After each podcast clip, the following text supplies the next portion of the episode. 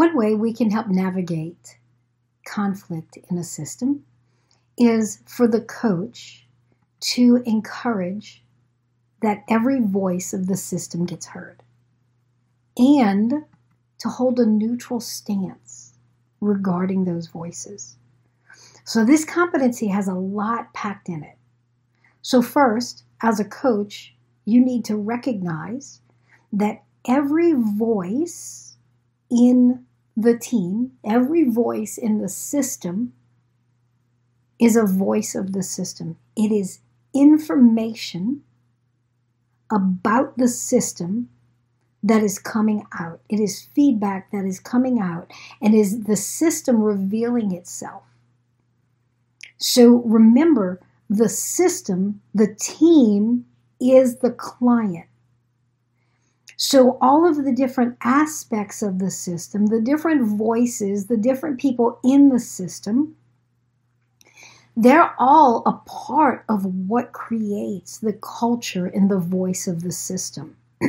so, as a coach, you want to make sure that all of the voices get heard, all of the voices are brought forward so that the team has all of the information it needs about itself and about its desires, needs, knowledge, um, frustrations, strengths, weaknesses, so that it can make the best decisions.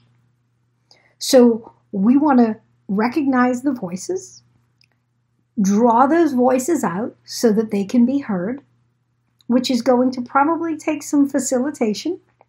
Right? We're we're pulling forward the voices that are quieter and we're allowing the voices that are louder or stronger to fade so that we can hear from every perspective so that we can have one way for that entire system to move forward.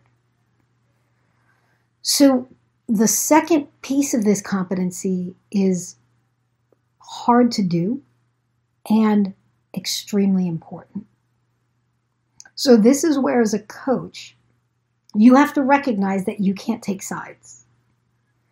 You have to listen for every voice of the system to be heard, and you can't judge which voices are good and which voices are bad because none of them are good or bad.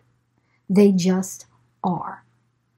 So if one person in that system is expressing a complaint, it's the voice of the system. There is a frustration in the system that needs to be known. So you can't look at that complaint and think that's a complainer. You have to listen to the voice of the system and recognize that this is a part of what's happening in the system, and some individual is voicing this so that the system can be aware that there is a frustration and a complaint. So you have to be really careful to, to hold that systems view, see the client as the team, which is one of the reasons why we encourage teams to give themselves names.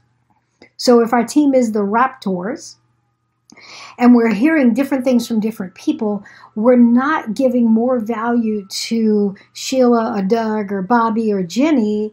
We're, we're allowing all of those voices to be the voice of the Raptors.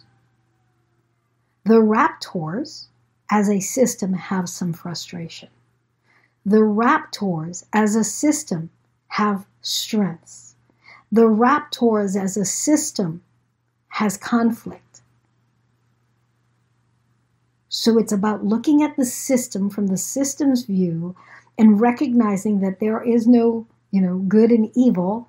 It just is an aspect of what the system needs.